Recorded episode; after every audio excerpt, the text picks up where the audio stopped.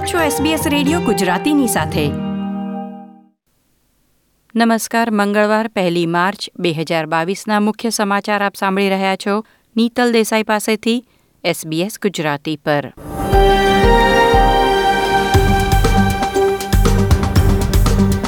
આજના મુખ્ય સમાચાર, ન્યૂ સાઉથ વેલ્સના રિજનલ વિસ્તારો બાદ હવે મેટ્રોપોલિટન સિડનીમાં પણ ભારે વરસાદની આગાહી. ક્વીન્સલેન્ડના પૂરમાં આઠ લોકોના મૃત્યુ નોંધાયા. ન્યૂ સાઉથ વેલ્સમાં પણ એક મૃત્યુ નોંધાયું. રશિયન ઉત્પાદનોના વૈશ્વિક બહિષ્કારમાં હવે ઓસ્ટ્રેલિયન કંપનીઓ પણ સામેલ.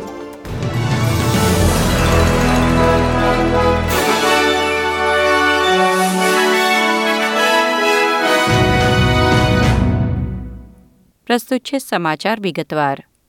ક્વીન્સલેન્ડમાં વ્યાપક અસર કરી તોફાની વરસાદ અને પૂરની પરિસ્થિતિ હવે ન્યૂ સાઉથ વેલ્સ તરફ વધ્યા છે. ન્યૂ સાઉથ વેલ્સના પ્રીમિયર ડોમિનિક પેરોટે સિડની શહેર અને સાઉથ કોસ્ટના રહેવાસીઓ માટે ચેતવણી જાહેર કરી છે. સોમવારે વારાગેમ્બા ડેમમાં નવ્વાણું ટકા પાણી ભરાયું છે અને હજી બુધવારે સિત્તેરથી સો મિલીમીટર વરસાદ અને ગુરુવારે ત્રીસથી પચાસ મિલીમીટર વરસાદની આગાહી છે. ન્યૂ સાઉથ વેલ્સ સરકારે રાજ્યભરના સત્તર કાઉન્સિલ વિસ્તારો માટે રાષ્ટ્રીય આપત્તિની ઘોષણા કરી છે. ન્યૂ કાસલથી બીગા સુધીના વિસ્તારોમાં ભારે વરસાદ અને તોફાની પવન, જે વ્યાપક નુકસાન અને પૂરનું કારણ બની શકે તેની ગંભીર ચેતવણી છે. હવામાન ખાતાએ જણાવ્યું કે ન્યૂ સાઉથ વેલ્સમાં આજે સાંજે કેટલાક વિસ્તારોમાં છ કલાકના સમયગાળામાં બસો મિલીમીટર જેટલો વરસાદ નોંધાઈ શકે છે. સોમવારે રાત્રે લિઝમોરમાં પૂરના પાણી રેકોર્ડ બે મીટરની ઊંચાઈએ પહોંચ્યા હતા અને વિલ્સન નદીમાં પાણીનું સ્તર આવતા બે દિવસ સુધી જોખમી સ્તરે વહેવાની શક્યતા છે. પ્રીમિયરે ચેતવણી આપી છે કે સિડની સહિત તમામ ન્યૂ સાઉથ વેલ્સ વાસીઓએ હવામાન ખાતાની ચેતવણીઓ પર તાત્કાલિક અમલ કરવો. લિઝમોરના પૂરમાં એક એંશી વર્ષીય મહિલાનો મૃતદેહ તેના ઘરમાંથી મળી આવ્યો છે, જે ન્યૂ સાઉથ વેલ્સમાં પૂરને કારણે પ્રથમ મૃત્યુ છે. પાડોશીઓએ એંશી વર્ષીય મહિલા વિશે ચિંતા વ્યક્ત કરતા પોલીસે તેના ઘરની તપાસ કરી હતી, જ્યારે મહિલાનો મૃતદેહ મળી આવ્યો હતો. વડાપ્રધાન સ્કોટ મોરિસને જણાવ્યું હતું કે હવામાન ખાતાએ બહાર પાડેલ માહિતી મુજબ, તોફાની અને ભારે વરસાદની અસર દક્ષિણ ટાઝમેનિયા સુધી પહોંચી શકે છે. ક્વિન્સલેન્ડના પ્રીમિયર એનેસ્ટેશિયા પેલેશે રાજ્યમાં વરસાદના પ્રમાણની વિગતો આપતા કહ્યું કે બ્રિસ્બેનમાં બેથી ત્રણ દિવસમાં જ તેના વાર્ષિક વરસાદના એંશી ટકા જેટલો વરસાદ થયો છે. દક્ષિણ પૂર્વ ક્વીન્સલેન્ડમાં શાકભાજી અને ફળ જેવા તાજા ઉત્પાદનોની અછત ઊભી થઈ છે, પરંતુ સુપરમાર્કેટ્સનું માનવું છે કે આ સમસ્યાઓ લાંબા ગાળા માટે રહેશે નહીં. સ્ટોર્સમાં પાણી ભરાયા છે, અમુક દુકાનોમાં વીજળી કપાઈ ગઈ અને અનેક મોટા રસ્તાઓ બંધ હોવાથી તાજા ઉત્પાદનો અને માંસની ડિલિવરીમાં વિલંબ થઈ રહ્યો છે. પ્રીમિયરે જણાવ્યું કે સોમવારે એક હજાર શાળાઓ બંધ રાખવામાં આવી હતી, પરંતુ આવતીકાલથી પૂરગ્રસ્ત દોઢસો શાળાઓ સિવાયની તમામ સ્કૂલો આવતીકાલથી ખુલી જશે.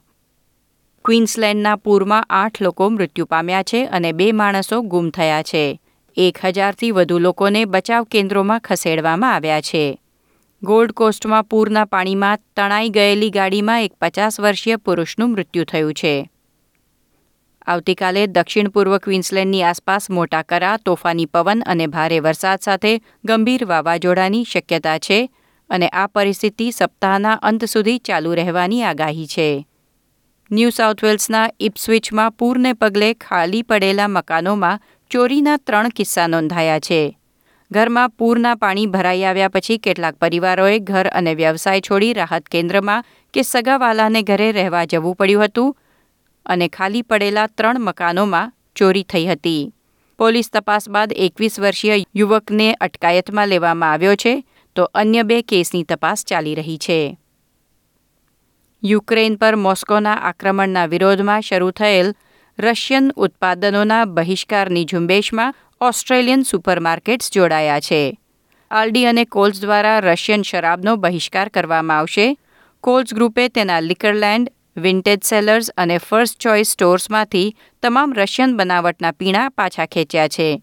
વુલવર્ડ્સ પણ તેના સુપરમાર્કેટમાં રશિયામાં બનાવવામાં આવેલી વસ્તુઓનો સમાવેશ નહીં કરે તેમ માનવામાં આવે છે. તે અગાઉ ત્રણસો ચાલીસ hotel, Dan Murphy BWS cellar masters અને આલ્કોહોલ ડિલિવરી સિસ્ટમ જીમી બ્રિગ્સની માલિકી ધરાવતા એન્ડેવર ગ્રુપે પણ રશિયન ઉત્પાદનોનો બહિષ્કાર કરવાની જાહેરાત કરી છે. ઓસ્ટ્રેલિયાએ બે હજાર વીસમાં રશિયા પાસેથી બસો દસ મિલિયન ડોલર મૂલ્યના માલની આયાત કરી છે. કોવિડ નાઇન્ટીનના સમાચારોમાં વેસ્ટર્ન ઓસ્ટ્રેલિયા ગુરુવારે ત્રીજી માર્ચથી વધુ કડક નિયંત્રણો મૂકી રહ્યું છે અને તે જ દિવસથી રાજ્યની સરહદો પણ ખુલવાની છે. નવા નિયંત્રણ મુજબ યર થ્રી તથા મોટા બાળકો માટે માસ્ક પહેરવું ફરજિયાત બનશે. ઘરની અંદર દસ લોકો એકઠા થઈ શકશે. ખુલ્લી જગ્યામાં જાહેર કાર્યક્રમમાં પાંચસો લોકોની પરવાનગી મળશે તથા થિયેટર અને સિનેમા તેની ક્ષમતાના પચાસ ટકા પ્રેક્ષકો સાથે કાર્યરત રહી શકશે. આ હતા મંગળવાર પહેલી માર્ચની બપોર સુધીના મુખ્ય સમાચાર. આ પ્રકારની વધુ માહિતી મેળવવા માંગો છો? અમને સાંભળી શકશો Apple podcast Google podcast Spotify કે જ્યાં પણ તમે તમારા પોડકાસ્ટ મેળવતા હોવ.